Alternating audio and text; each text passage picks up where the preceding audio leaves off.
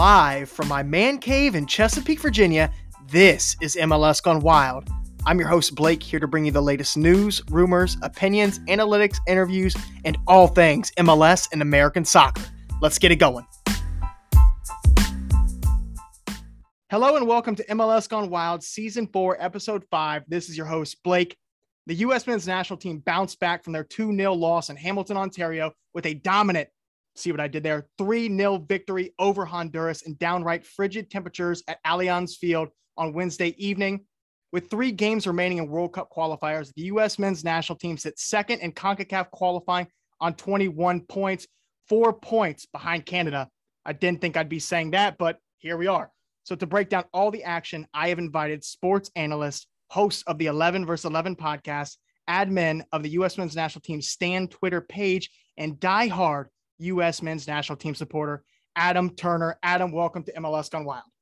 Hey, Blake, good to be here, man. Excited to talk some national team soccer with you. And uh, it, it's, it's an exciting time, man. It's a World Cup year, man. I'm excited. Are you excited? We're in a World Cup year. You are very right. I, I remember like on New Year's, it was like right after kissing my wife, I was like, it's a World Cup year. Let's go. and now you just want to kiss the World Cup, don't you? I do. Yeah, yeah, for sure. I can't wait. So let's get into where your fandom of the U.S. men's national team started. You coached D3 basketball at Bard College for a number of years. Tell me where that following for soccer came from. Why did you fall in love with the USMNT? Yeah, definitely started 02 World Cup.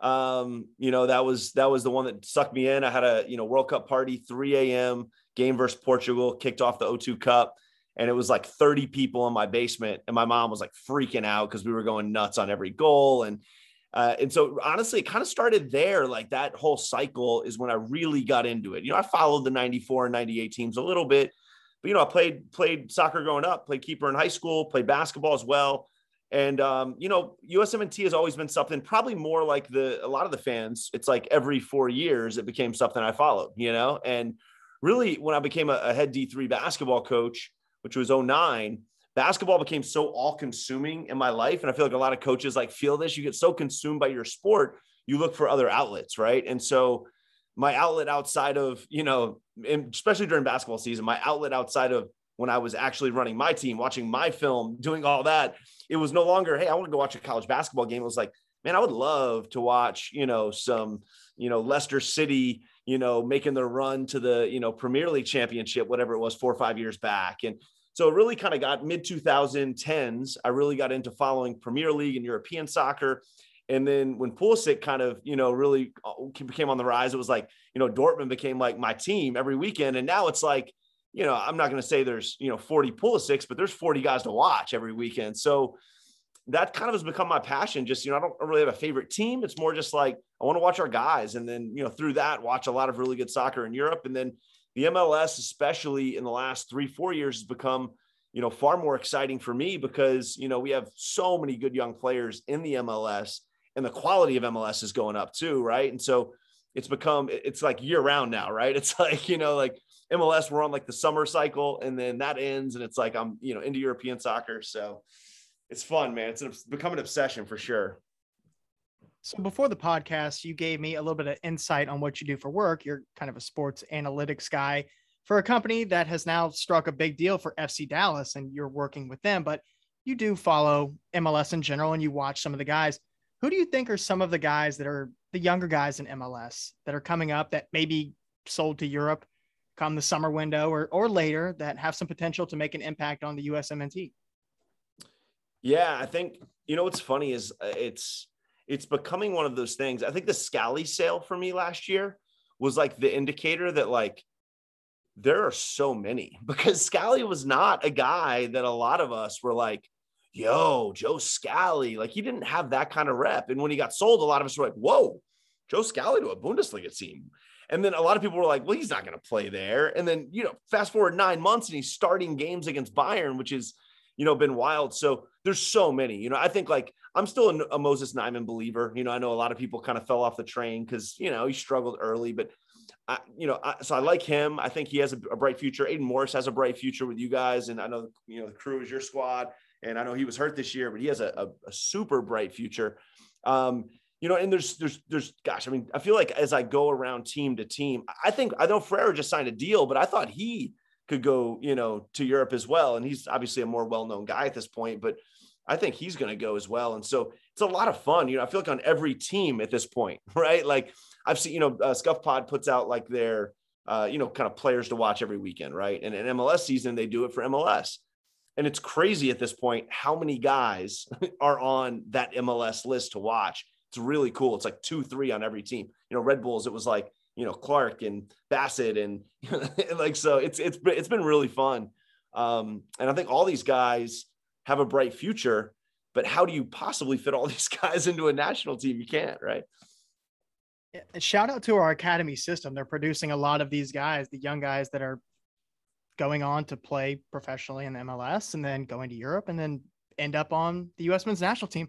And a couple of those guys were on this on this Wednesday roster against Honduras. Guys like Reggie Cannon for FC Dallas, Weston McKennie, FC Dallas, Kellyn Acosta, FC Dallas. I could go on and on. Ricardo Pepi, FC Dallas. Okay. But Wednesday's starting 11 featured seven different players than the 11 that started versus Canada. So before we get into our thoughts on the roster, I'll just list the roster for those that are listening. So in goal, my future goalkeeper at Arsenal, Matt Turner. Our defense from left to right, Jedi, Miles, Walker, and Reggie Cannon. Midfield, Kellyn Acosta, Luca De La Torre, and Weston McKennie. Front three of Jordan Morris, Ricardo Pepi, and Timothy Weah. All three of those guys, uh, fresh starters that did not start in the, the Canada game. So, what were your thoughts on that 11 to close out the window? Were there any surprises?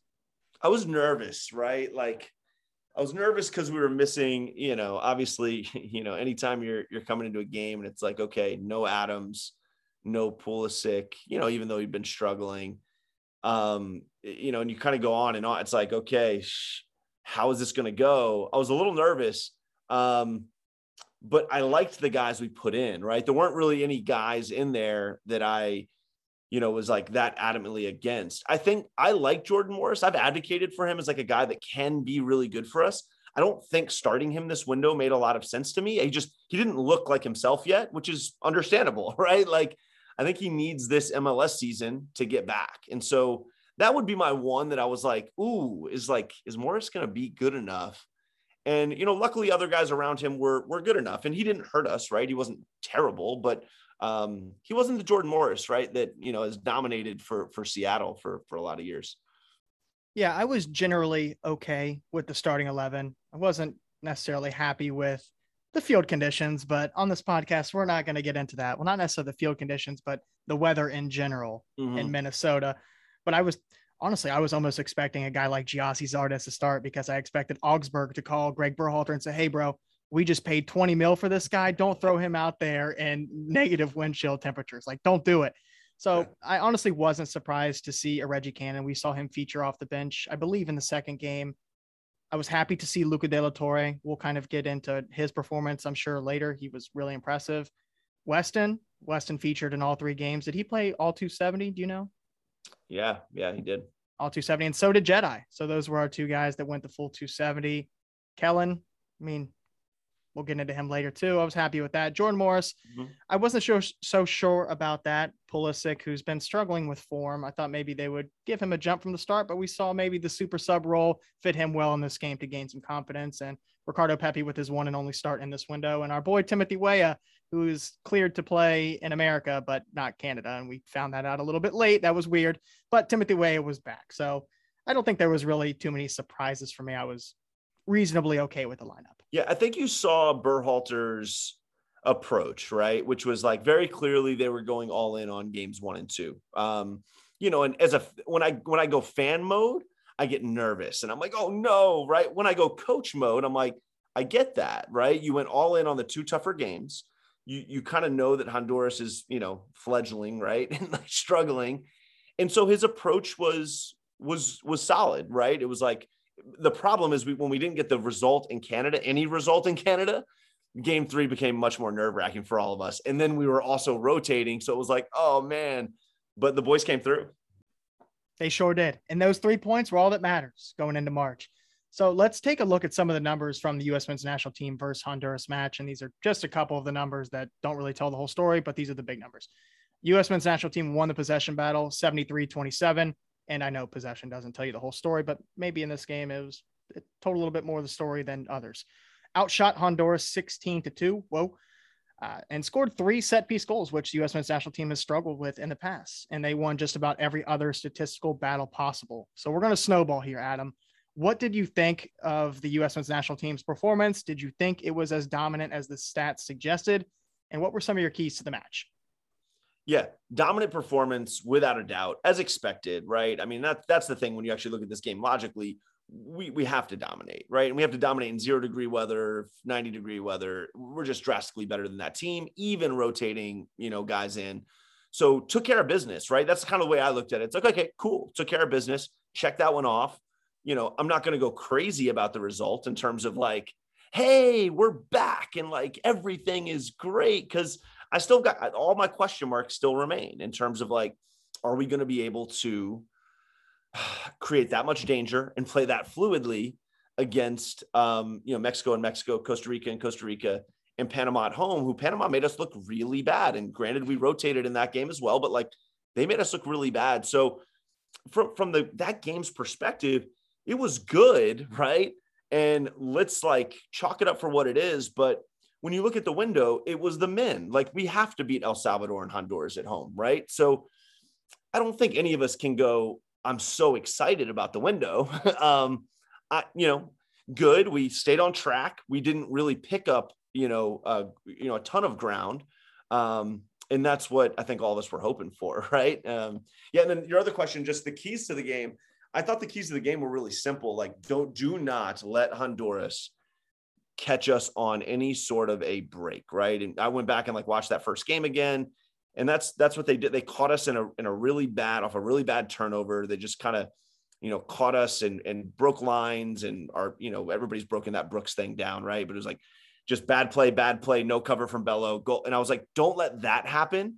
And then Honduras just like super bunker, you know, and us not be like that was my worry.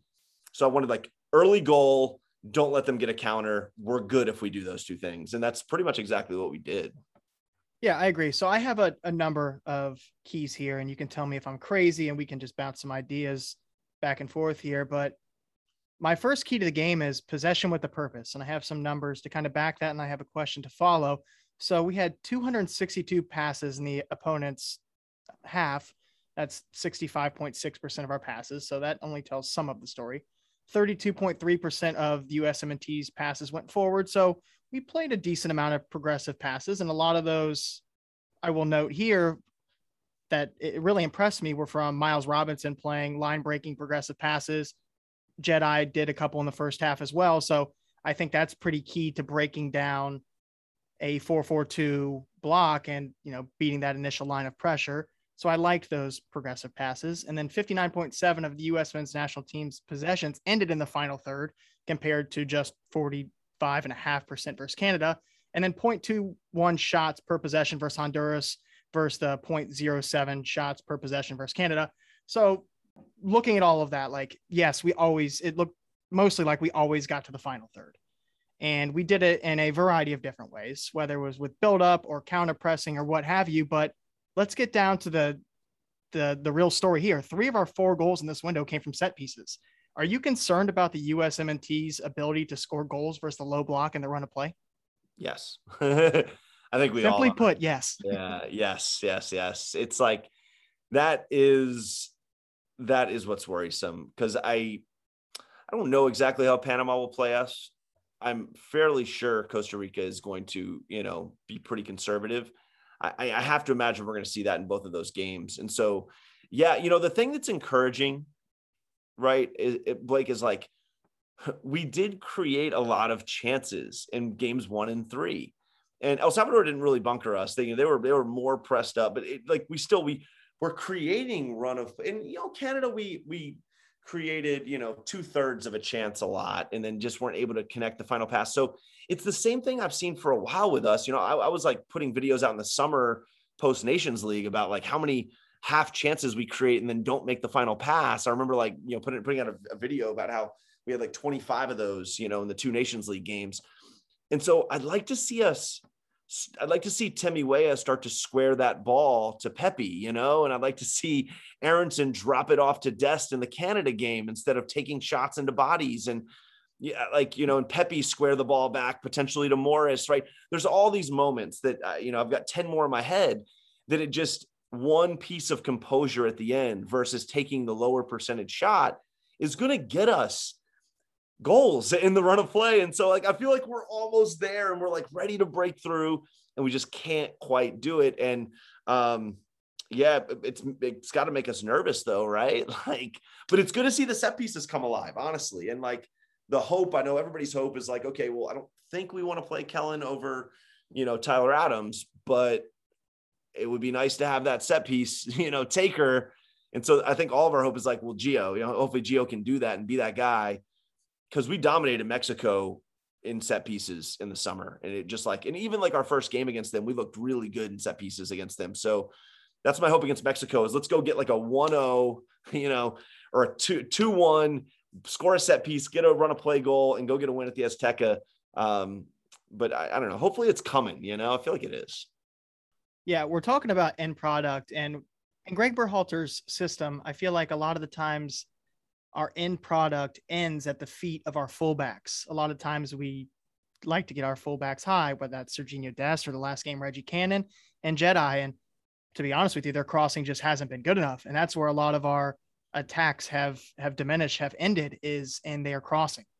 Yeah, and I think we need, you know, that's another like that's also composure right like i'm not saying don't play the ball down the wings and try and cross in like that's do it but i just think we need a little bit more of the action that happened between mckennie and Weah, right which is a little bit you know more intricate soccer it's tougher to do you know playing a ball down a wing and hopefully chucking it into the middle is a little easier to do but we need to be able to generate, you know, these five pass sequences that play through zone 14 and go through the middle third of the field. And, you know, uh, uh, we're able to, you know, play a through ball or like the Acosta to Weah, right? Over the top, like actions like that are what are going to produce higher XG and higher, you know, uh, percentage chances for us versus just kind of, you know, playing it up the wing and hopeful cross. Like crosses are really effective in transition. That's always my feel, right? Like if you look at a lot of our crossed in goals, they happen in transition. So one, the guy making the cross usually has more space to cross and more space to pick out the pass. And then two, you have numbers in the box, or at least like a three on three in the box. And so you can kind of do it a little bit easier. Think about like the Weah to Pulisic goal against Mexico. Like that was off pretty much like a turnover, an outlet pass from Musah. Weah made a 1v1, crossed it in, and Pulisic caught them off with a you know with a backside run. What I don't like is when we against the low block, right? We you know make five slow passes, spray it wide, make a half one-on-one move, and float it into you know eight guys in a box. You know that's not high percentage play. So um, we got to really figure out, I think, how to play a little bit more through the middle of the field when people are low blocking us looking at the past couple games, I've been looking at different heat maps and just seeing where our central midfielders, Weston McKennie, Yunus Musah, whenever those guys are in, or whenever Christian Pulisic floats in, I, I look at these heat maps and there's legitimately nobody in the, this window other than Jesus Ferreira, who was essentially playing the false nine that popped up in zone 14. Like we just don't have action there. Everything goes through the wide channels. But you talk about teams playing in the in the low block, and we're getting a lot of that in Concacaf. Obviously, we have to be the protagonists. A lot of teams are going to sit in and make us beat them. I asked you if it concerned you that we can't beat the low block, but one thing that concerns me, I think that we're going to qualify for the World Cup. But when we go to the World Cup, I don't think teams are going to low block us. We're going to go against different tactical approaches, and everything that we've been approaching in qualifiers isn't going to apply. Blake, I've thought about that so much, like that. You know, it's so it's kind of weird. I, and I'll give you like a college basketball analogy. It's like when like a mid-major team in college basketball, right? Like there's some mid-major teams that dominate their league in college basketball, and they have like a, a little bit more of a gimmicky system, right? They press they you know play some sort of zone they you know do something that you know works in their league but when they go up against better talent it's not going to work right I actually think what we're building is the opposite of that. I think like we're we're so good in transition. We're so good when teams come at us and we can absorb, defend, and go back at them that it's that's actually what the World Cup, I you know, knock on wood here. That's what at least two of the group games I guarantee you we're going to feel like that in the World Cup. And that makes me pretty hopeful because we're good at that. you know, like we're we actually we're good at defending and we're good at, you know, like quick transition play. And you know, we're good at, you know, honestly, we're going to be a team that if you give us 40% possession and we kind of do what Canada did to us, hopefully not quite as extreme, but like we went, you know, we go 42 possession, but you don't get many great chances, and you know we're on the counter against you. I think we're gonna. Th- I think we can thrive in that mode. So I'm a little more optimistic than a lot of people out there about the World Cup because of that, and and that's such a good point. No, that's a really good perspective with guys like Timothy Weah, Gio Reyna, whenever he gets healthy. Looks like he's getting healthy now. Christian Pulisic. We have guys that can be really, really dangerous in transition. You know, so if we do sit in like John Herdman's Canada team and do what they did to us. Like I think that is a recipe for success against those teams that want to dominate possession. And Greg Berhalter has to swallow his pride and concede the possession. Okay, that's that's just up to him.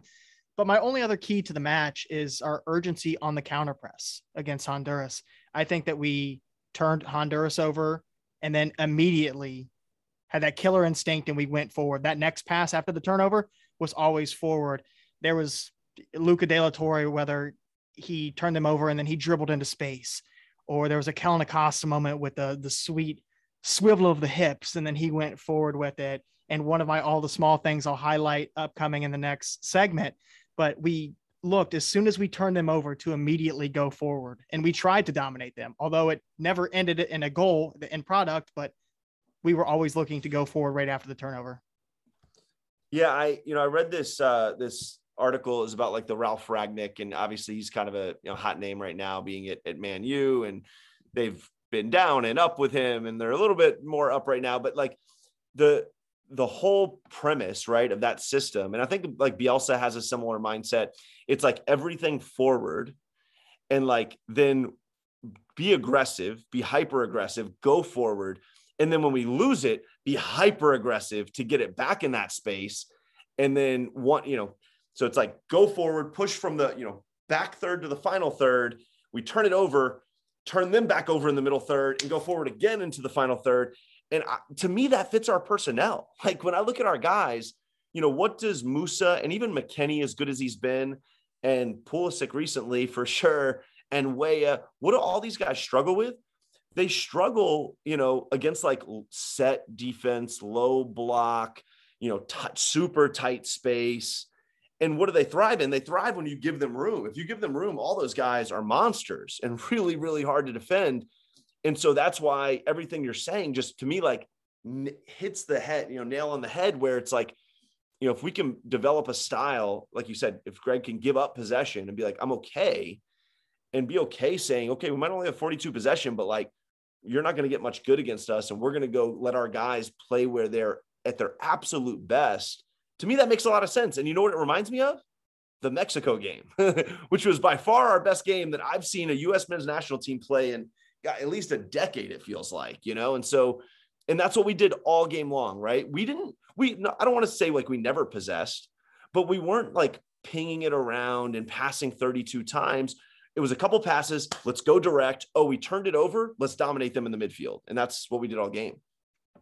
Yeah. And we had two guys in the Honduras match, Luca De La Torre and Wes McKennie that are really good about using their body, closing space. And you talked about it on your Twitter today, and I'll I'll give you the the pedestal here. Kellyn Acosta thrives with guys like that around him. Yeah, absolutely. Like that's yeah, we yeah that that I was kind of like thinking about that today. I was like, gosh, you know, it's really unfair. We're all judging Kellyn Acosta, but he's been like thrown around, right? Like he's played fullback. He's played a little six with like a fully rotated roster. He's played eight. You know, he has to come into games late. And so it was cool to get to see him for the first time in a long time, just be like, hey, this game's yours, bud. Like, this game's yours, and you got some good players around you. Don't do what you don't do, do what you do perfectly well. And when Acosta does that, he's and not, not just Acosta, all of our guys, when all of our guys just like, this is who I am, let me play to it they're good. And that's what Pulisic's really struggling with right now, I think. I think he's trying to be like eight things at once for us. And and whether it's the you know tactics or him or whatever, he just needs to go do what he does. Just like go be you. and like you're really special at that. And uh, and and Acosta, yeah, I mean Acosta just thrived doing that, man. He sure did. All right, so Adam, now we're gonna go over to our segment. Bear with me here. I'm gonna sing to you all the small things where Adam and I break down a play in the match that may have gone overlooked. Could be a run to clear space, a tactical adjustment, a defensive effort, anything. Adam, what you got, man? Yeah, mine is eh, so I think, you know, Luca got a lot of hype, right? And I think a lot of the uh, rightfully so, right? He did a great job. He had like, you know, five progressive runs in the game and he was, you know, really good about making passes into the final third. And, and I want to highlight something that was a little bit different. And it's a lot of the reason why I've really liked him and why I've like fought back against people who maybe don't know his game as well and are like, really? You know, he doesn't have many goals or assists, you know, in Netherlands, which isn't that good of a league. He did this thing in the 61st, 61st, 62nd minute. If anybody wants to go back and watch it, we uh, were on the attack for a while. Honduras turned us over. We counter pressed, right? Just like I think exactly what you just said. I think, you know, I think it might have been Cannon who poked the ball away to Acosta kind of right at the top of zone 14. And Acosta didn't have anywhere, you know, forward to go, which was fine. And he kind of recycled back to, you know, to to, uh, to Jedi. Jedi played over to Miles, and Luca comes charging into like this, you know, little. It's not a not a big space, a small space. And Miles played one of those passes you talked about earlier. Played a great little line breaking pass.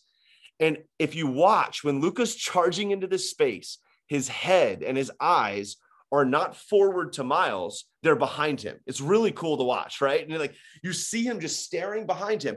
And this is the stuff, right? Like I know this is MLS kind of wild, but like this is the stuff that when players are when they progress in their careers, right? And they learn how to play in smaller space. And that happens in MLS. It happens for 18 year olds in MLS, right? If an 18 year old moves into MLS from the academy ball, they're going to learn how to play in smaller space, right?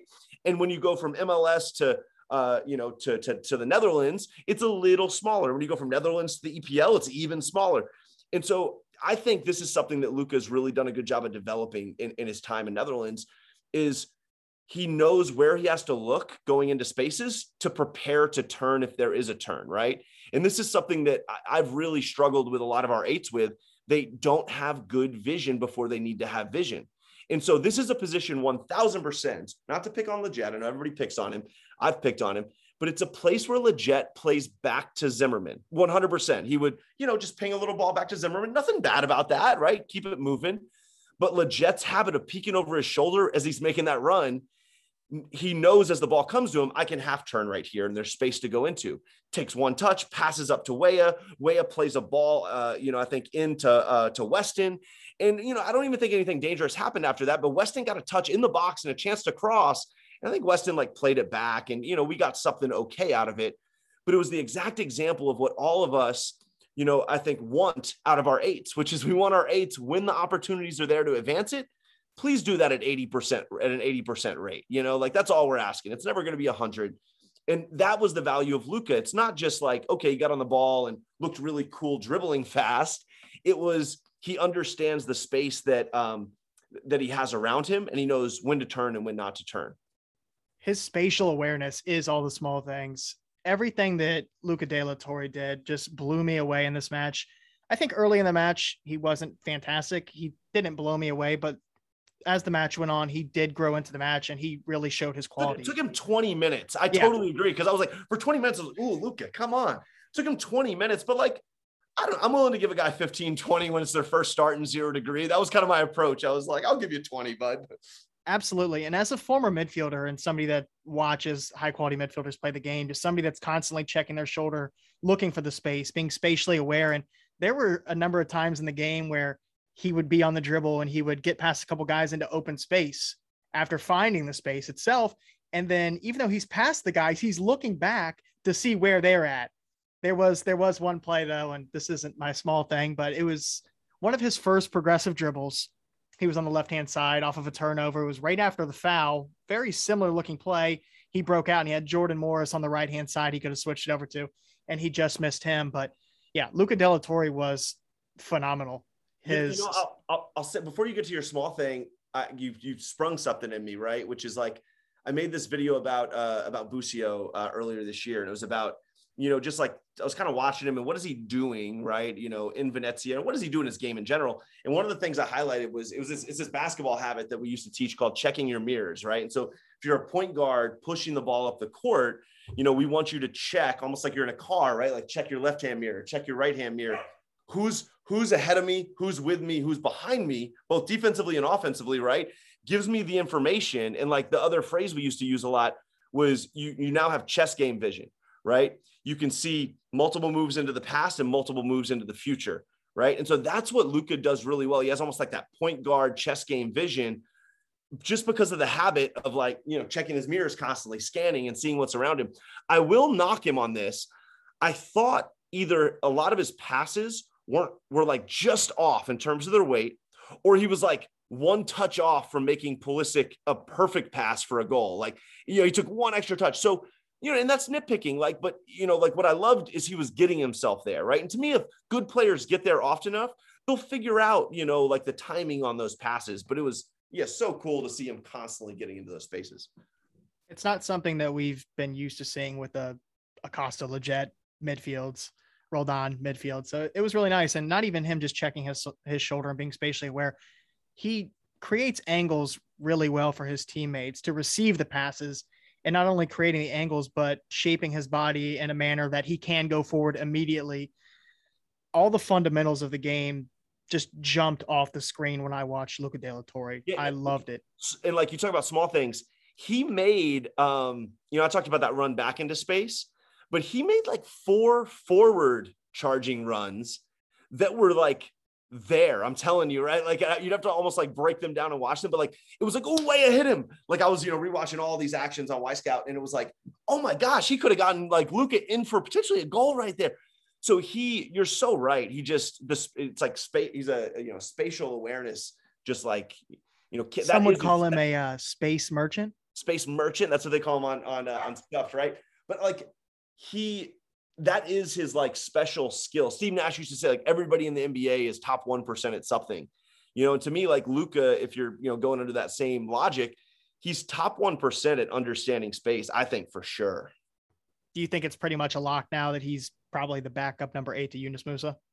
Uh, I think there'll still be a little bit of a battle. I, you know, I think I think Greg has liked what Busio's given us. I haven't, you know, to be fair, it's Honduras, right? Like I, you know, who knows? Busio gets into that game. Maybe, you know, he absolutely shines with what he does. So I don't want to say it's a lock that he's the guy. Um, but I, I think Manny made a really good case, huh? Yeah, I think so too. So before we beat the Luca De La Torre tree all day long, I'll get into my all the small thing. In the 20th minute, the U.S. men's national team played a wonderfully crafted up, back, and through from Miles to McKennie to Adams and then it found the feet of Reggie Cannon. And that's not my all the small thing, even though it may seem like it is because I've been talking about it all night. But Miles' progressive line breaking passes were on point and necessary for breaking down the initial line of the Honduras 4 4 2 block. And he did it often throughout the first half. And we need that kind of distribution, like I said, out of the back, especially as the protagonist in most CONCACAF matches. But back to my main point everyone is going to remember Timothy Weah's 20th minute shot that was tipped just wide, but it was the work from Jedi that stood out to me. Cannon's cross made its way all the way through the 18, and it looked as though Honduras were going to get an easy clearance before Jedi absolutely hawked down his man, bodied him, skipped the safe pass to McKennie, and found Weah, who damn near curled in a beauty. The urgency to pin Honduras in their defensive third and the killer instinct of Jedi to find the danger man. That was my all the small thing. Yeah, I love that. And, you know, Jedi catches way too much slack. And I think it's people who lo- love like only the version of soccer that's like beautiful and possession oriented and a guy who's clean and like the thing Jedi is once again fitting into this theme I said before about what our players are good at is the dude plays his butt off. He is so dangerous when he gets like ahead of steam. And honestly, like think about the he made the pass to Ferreira on Ferreira's first shot in game one, right? Like same kind of play, like got the ball, like played it into a gap he makes a lot of really dangerous plays. And like, I, I loved, I'm glad you pointed that one out. I remember in the moment, like standing up and being like, Ooh, like not, the, not on the shot. Like as he won the ball, it's like, let's go. Like I loved it. Yeah. And he's so fast and he can be so physical. He's a really good tackler. And that play just really stood out to me. But at the very end of my, all the small things, I said that he didn't make the easy pass. He had Weston McKennie with the angled pass backwards, where maybe Weston McKennie could have switched it and rotated it out to the other side. But instead, he found one of our most dangerous players this window, Timothy Weah, the man that you just highlighted, Luca De La Torre. He did it constantly throughout the match. But thinking back, I don't remember which minute it was in, but he won the ball back with the defensive action. And he could have played the ball back to, I believe it was Jedi who was providing him an angle. Instead, he found Kellyn square, and then we got out the other side. And it may not always be the first pass being that progressive pass to go forward, it may be the pass before the pass. And that was something we did throughout the match. And Kellyn Acosta did it with when I said his swivel, swivel of the hips. That could have been a small thing as well. He received a ball from the center back, he was headed to him bouncing ball into his feet, and he could have swung it first time to Jedi. Instead, he turned his man and immediately found the furthest guy up the field, Timothy Weah. So that tactic throughout the game was just it, it, kept happening, and that's something that the U.S. men's national team needs to continue to do when they're playing against that low block and teams that play that tactic. Yeah, you know, my last point about Jedi, and I was just kind of thinking about this as, as we were talking about him. I'm sitting here thinking about all of the, a lot of most of the dangerous actions I can think against us so few are down the right hand side, right of the field for the offense. So down our left hand side. And really, I can't think of a, a goal or a, a time offhand. I'm sure he has been, but like it's so rare that he gets beat defensively at this point. He's been so rock solid defensively, tracking back because I know he's so far forward a lot. He's always like sprinting back to get back into plays and you know break stuff up. And so eh, he's been so good. He's he's absolutely undeniable at this point for me, you know. And I know he's not for some people still, which is crazy to me, but like the dude is just putting in shifts. Yeah, and his closing speed is crazy. And the depth that the left back spot isn't great. Like Sammy Vines, George Bello. I mean, Serginho Dest, honestly, if we had to, is probably above both of those guys if we had to play him out left.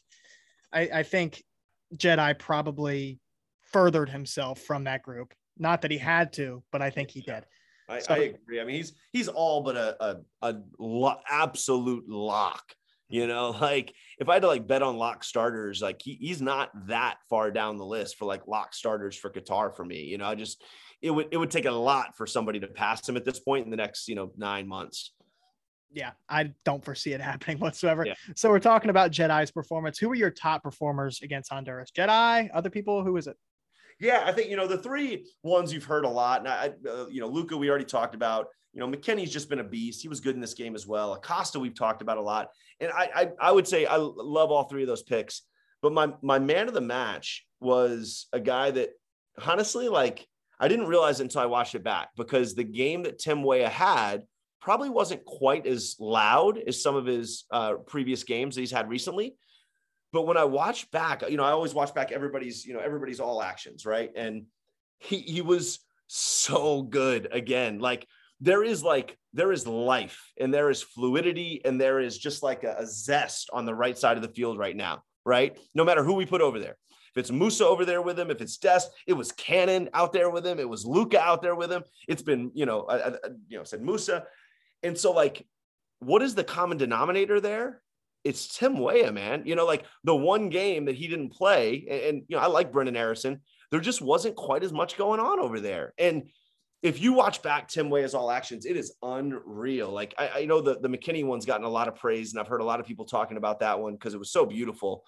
But he had, you know, like the run that Acosta played, you know, into him. He had, you know, a, a play down the left hand side that was really, really neat and, and just tidy. He had a, a two, three combinations with Luca that didn't end up, you know, leading to a shot, but were just really nice little actions. He had a, a ball to Pepi that was really good. He had a uh, I don't know if I don't know if you remember it. It was like a it looked exactly like the Pulisic play. He was like one v one on the right. He kind of made a, a, you know little step over, you know, move toward the the, the end line, and he kind of hooked this cross in. And watching it back, Pepi just didn't make the run on time. Like if Pepi had started the run when he should have, he would have been on it in the exact same way Pulisic was in the Mexico game and and then you know he won the corner for the third goal and, and like he was so active again i think he's giving our team so much life man i just think like we are feeding off that juice and energy and like here's my everything is a basketball comp for me right? Because that's you know been like my life's passion. He is Draymond Green and here's why I say that. He you know Draymond Green is not a guy who puts up a ton of points you know? He's never going to be remembered as a stat guy. You know gets a decent amount of boards and assists but not a stat guy. but he is the ultimate guy that you want to play with, right? Like if you ask the Warriors who their favorite guy to play with is, it's like we love Dre. Like Dre gets us all the ball. He sets every screen. He like knows how to play. And to me, that's way like all these great things are happening around him. And he's the opposite of Pulisic right now, right? Pulisic's like, give me the ball, stick it to me, and I'm to do something, and it's to take me a long time to do it. Weah's like, you know, tick tack, tick tack, bing bang boom. I make the run, you make the run. I play you the ball, you play me the ball, and it's just it's so beautiful, man. And and I thought he had. I looked at, uh, you know, I made the the the mortal sin of of looking at game ratings, you know, and it was like six point five. I was like, gosh, six point five is low. Like I thought he was okay, and then I watched his game and I was like, if that's a six point five, give me a six point five every game. Like, and I, you know, I think a lot of what he did just didn't quite come off this game in the same way it has. Um, but once again, I I'm I'm more a guy like give me a guy who's doing really good stuff, and it's gonna you know eventually come off. Yeah, Timothy Weah is so important. The first five minutes of that second half, when him and Weston McKennie were legitimately out there just playing street ball, they were freestyling. It was so fun. One, two touch combination, both of those guys moving for each other off the ball. It was one of the most five minutes I've ever had watching a US MNT match. Hey, before you keep it, the scuff yeah. guy said, I think I think Velasquez said that would have been the greatest US goal I've ever seen. And he said that, and I was like, whoa, easy. And I agree. Like it wouldn't have been my favorite all time goal or the best all time goal, but I can't offhand think of two players, right? I'm, I know it's happened, right? Everything's happened, but like nothing sticks out to me. And especially not recently, where it's like two players pass back and forth five times, right? In the manner that they did with minimal touches. And so it was, a, you know, obviously it was, a, it was a little over the top, but like the point is, it would have been one of the nicer interplay goals that we've seen in a long time yeah, and it's the manner in which both of those guys carry themselves as well, the amount of swagger that both of those guys play with. And yeah, they were doing the one two touch passing, and that looks good, but just something about those two guys. They play, like I said, with with a swagger in their first step after they pass the ball into space. It it almost looks slow mo, but they're blowing by the guy. They're two of our most athletic players on this team, and it jumps off the screen at you. It screams like I'm better than you. And when when those two guys can combine, I mean, it's absolutely electrifying. And uh, Scuffed is absolutely right. If that if they would have scored that goal, that would have been it would have been up there. Hanging in the Louvre, man. Hanging in the Louvre. And if especially if, there, especially if Weah had squared it to Pepi, which just would have been oh. so dirty. Like it just would have been so dirty if he squared it to Pepi for a tap in. It literally would have like that would have been a prime like 2010 Spain goal. Like it, it just would have been yeah. so beautiful. Um, my, my last point on on Weah, I put out a poll yesterday just to see where everybody stood like what you know what combination do you want you know on the right side do you want Gio in the midfield Gio on the ring right etc i was shocked that like 40% of the people who answered it wanted Weah somewhere other than the right wing they wanted to no shot. striker I was shocked. I was like, no, no, no, no, no. It's it's literally the one of the only things that's working for us right now. Don't mess with it. You said Jedi was probably a lock at left back, and I 100% agree with that. And from this past window, well, the two games that he played in, I would say Timothy Weah is probably a, a lock at the right wing spot. Listen, we have one window left, right? And then like we don't have a lot of other first team soccer. I know there's going to be a little bit here and there with some Nations League stuff and some other things going on, but there's not much, right? Like, and so it's going to be really hard unless Weah, you know, totally falls off with club in a way that's just like un- unforeseeable. It's hard to imagine that this whole stretch and the, the equity he's going to build up, right, isn't going to earn him a starting spot on the right wing. It's his spot to lose. If Gio wants it, he's got to come earn that spot. Yeah, I agree. But it's it's good that we have this kind of problem that we can have this kind of discussion as USMNT fans. We have depth, we have flexibility. Our players are are versatile. It's nice. But one more thing about Weah before we move on, because we'll just keep moving after this. But Weah we just talked about that goal and how it would have been one of the nicest goals in USMNT history with this combination play. He's a pretty good tactical player. He's really clean on the ball, whether it's one touch, two touch, and then he can also get in behind you with his speed and his 1v1 ability. So he's a really versatile right winger and he can beat you in a number of ways, which poses a huge, huge problem for defenses. He's a nightmare.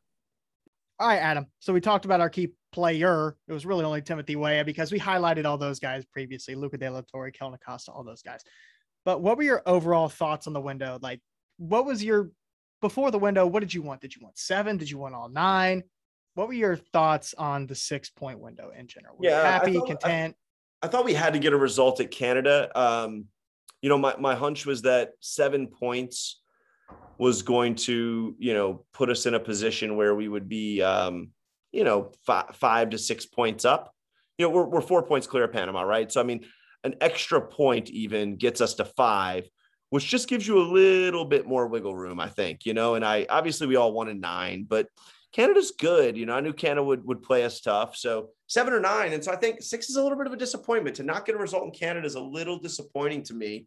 It's not the end of the world, but um, you know, I would I would say I came out of the window nervous for next window, slightly disappointed in the in you know in, in the performance of the Canada game. I thought look watching it back, I was too emotional right after the El Salvador game. Watching it back, the El Salvador game was drastically better. I, I agree with a lot of the guys who who are, are, are speaking to the XG of that game. Like we we were good. I, I I watched that back. We were good in that one. So I don't know. Mixed feelings, man. I've got a lot of scar tissue from 2017 still left over. So I think that impacts a lot of my views still. You know, it's natural, right? Like we're emotional beings, and like somewhere deep in me is this, please no, like don't make us go to Costa Rica needing a result, please. And so there's like a lot of nerves right now, and it comes from the passion, right? So so looking back at the window, I, I mean, I feel the same exact way you. I wanted nine, seven would have been great, at least getting a result at Canada. It didn't happen, but here we are sitting second in CONCACAF World Cup qualifying before moving into the final stage in March. But still looking at this entire window, I'll give you my top five players of the window in general. Okay. And then I'll have you give yours.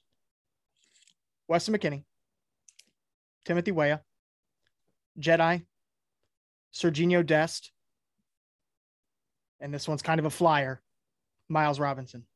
I, you know, what's funny is I came into this window. I made you know a couple videos about you know John Brooks, and I think how important it would have been to have him.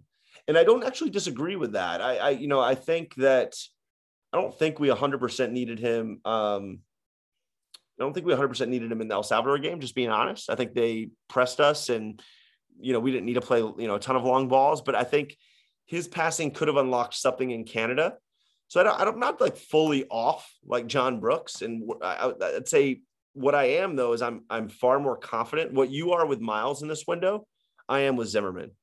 I think Zimmerman's passing in the El Salvador game. It was something I was very worried about. You know, I made a video about how bad his passing was in the Jamaica game, and it was. but he he passed it drastically better, and he played a little bit simpler. He didn't try and quite do as much going long. So I think Zimmerman's in my top five in terms of you know performances from this window. Um, and then my my other four are going to be similar to yours, and I think it's hard to kind of come out of that window not thinking Weston, you know, Weah, uh, Jedi, you know, are are those three are like locks. I feel like everybody's going to say those three because those three were so big for us. Um, you know, my my fifth guy, you know, it's you know less like a player of the window because he only played in one game, but it's like you know he's almost like my guy to watch you know so i'll put him fifth is is Luca and like what he can bring to us. And it's more like what what can he bring to us next window when we have to rotate at the eight? It's hard to play or when we have to bring in an eight late in the game to do something for us. He very clearly now has said hey guys you can you can rotate me in and i could i could create something. Hey you can bring me in late for Musah when his legs are dead and bring me on and I'm lively. Like I'm going to make something happen if we need a goal, you know, late in the Panama game. And so it's just like, you know, how badly we've needed that in the midfield. We've had no impact sub in the midfield, in my opinion, uh, in forever. like I can't remember an impact sub. And he looked like a guy that could be an impact sub. And so really pumped to see if he can be that. Yeah, I agree. And also Kellyn Acosta. Kellyn Acosta put in that shift against Honduras as well. Those are two guys that if you sur- more so for Kellyn, if you surround him with the right pieces, he you're setting him up for success. Luca De La Torre, and, yes, he is absolutely. Don't, he can be a don't forget Tyler Adams is on a yellow, and if Tyler Adams gets a yellow, we are it will be Kellyn Acosta. So like very similar to Luca, it was good to see Kellyn do that. It's because it's like okay, if Adams gets it, at least we know that Kellyn can do it if he has good guys around him. It's good to see it again. Yeah, those two guys definitely prove their worth. Are there any guys that you think were disappointing? Their stocks went down for the USMNT this window. Yeah, you know, st- stock down. you know, your guy, you know, Zardes, I just, I, I, I root for him every time, you know, and I, I was a big Zardes guy three, four, five years ago. I was like, I can't wait. Like, I thought he was just going to be like a dude for us. I thought he was going to be the next, you know, the next Jozy. And he just hasn't brought what he brings when I watch him with Columbus. He hasn't been able to bring that in the same way. And so I, you know, I, I think it's his stock down again for him. You know, I think he had a chance. All these nines have chances. It's stock down for Pepi, in my opinion.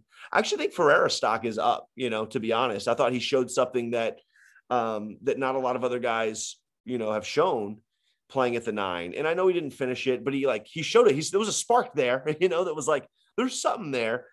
But Pepi Zardes are two. Um, I, I, would say Moose's stock has kind of, you know, stayed level for me. I know Adams and Pulley didn't have great windows, but like for me, their stock, it's kind of like when, um, you know, it's like when Apple goes down for me.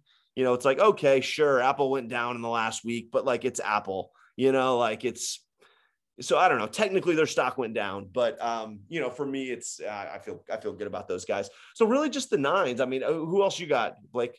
So my two guys and Jordan Morris might be harsh. You know, this is his first USMNT start since what, like 2017. He hasn't started since then. Yeah. Yep. So it, it could be harsh. He didn't impress me against Honduras. He didn't do anything terribly wrong, but it just wasn't impressive. But time will tell with him, I suppose. I don't I, do foresee Greg Berhalter giving him more opportunities and maybe in this next window. We'll see. But my one guy that was disappointing to me was was Reggie Cannon, especially in the Honduras game. He occupied good spaces, but what Greg Berhalter wants is a guy that can do it on both sides of the ball, both defensively and in the attack. And there were a number of times late in the second half when Timothy Weah had just shredded the right side uh, or the left side of that Honduras defense. And Reggie Cannon had an opportunity to exploit space and you know, make it make a nice through ball pass, and he looked really, really unsure of himself. He looked nervous. He wanted to be safe. He didn't look like he fit that mold that Greg Berhalter wanted in that game, where those guys were coming out and they were making the unsafe passes. He looked unsure of himself. I wasn't sold, and the right back spot is pretty deep. There's a lot of depth there, and I think Reggie Cannon might have just dropped down the spot it's like deep, but it's open, right? So it's mm-hmm. like you're you're spot on. It's like guys are going to play them their way out, and you know, I I'll be honest, and I, I tried to think about this. How would I feel about Joe Scally, a guy I love, but like if Joe Scally put that kind of performance in against that Honduras team, I'd be really disappointed. I'd be like, ooh, thought you'd give us more against a, a team like that. And so I got to hold Reggie to that same exact standard. You know, I, I, try and not let my biases come in. We all do, obviously, but I, I try and not let it come in but yeah, like he, Reggie, I said this, you know, last night on, on the on the the first touch space, he gave a performance that I would expect any run of the mill right back to give against that level of competition, and that's not good enough for the national team, right? Absolutely not. Not when you're playing and competing a guy like Serginho Dest that's throwing double scissors and flying by guys combining. You have to you have to hold up to that kind of standard to keep your spot. And there's guys that are under you that are competing for that spot. Yeah, and even like Yedlin's now like put in some like gritty games, right? Like we know Yeti Yeti can be like our gritty guy and like give you that toughness and like what he's done against Mexico. And so for Canada, it's like, well, okay, you're not going to be able to prove the grit in the Honduras game. They're not going to be coming at us, but you got to prove like, hey, I'm way better than him offensively. You didn't do that. Yeah, he was really, really underwhelming. So we'll see if he gets called in for the the March qualifiers. Speaking of the March qualifiers, we sit second in CONCACAF World Cup qualifying. And in March, we play the third, fourth, and fifth place teams in CONCACAF Mexico, Panama at home, and then Costa Rica away, in which I'm pretty sure we've never won. That's right. That is correct. Yikes. And that's the last game, man. It could be do or die there. But what is the magic number for you for the amount of points that we need to qualify? And, you know, what are your thoughts on the final World Cup qualifying window for the USMNT?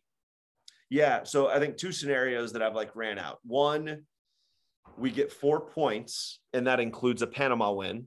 The other is we get four points, and it does not include the Panama win, which is a little bit more unlikely given the opponents and the fact that we've been good at home. But like, let's run through those, right? Both. So we get four points, and one of those is you know the the, the second game, and then we we draw Mexico or we draw um, Costa Rica.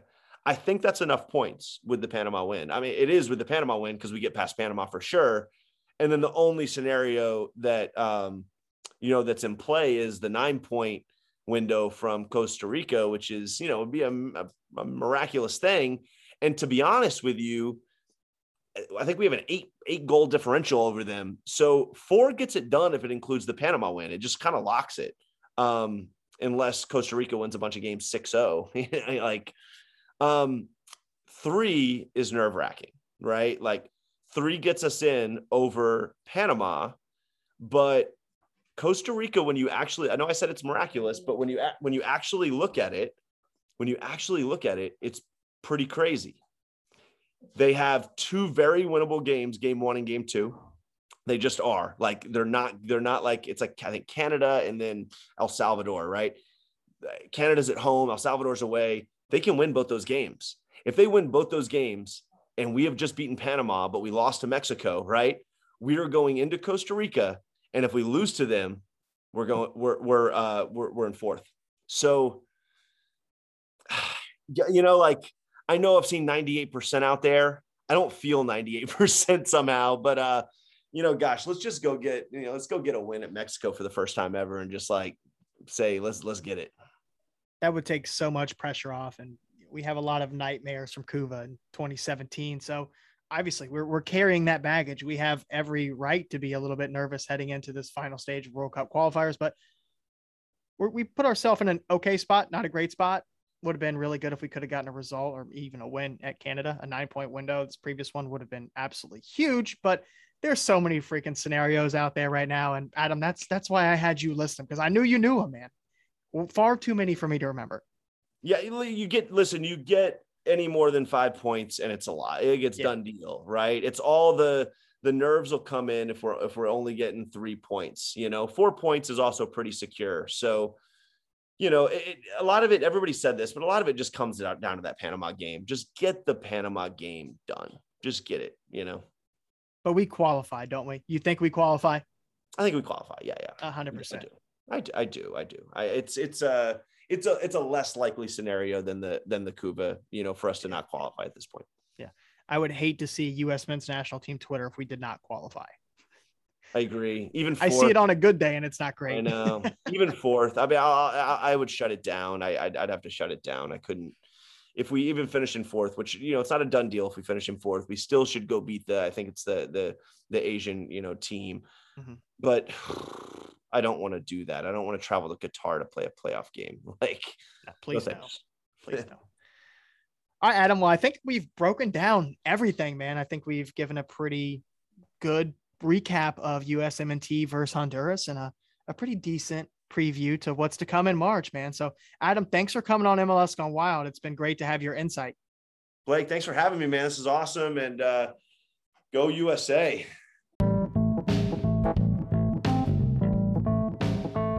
Listeners, thanks for tuning in to MLS Gone Wild Season 4, Episode 5, featuring USMNT diehard fan Adam Turner. Be sure to stay up to date with all U.S. men's national team news by following USMNT underscore Stan on Twitter. His account is one of the most educational, informational, and reasonable U.S. men's national team Twitter accounts in the wild, wild west that is USMNT Twitter. Until next time, take care of yourselves and one another.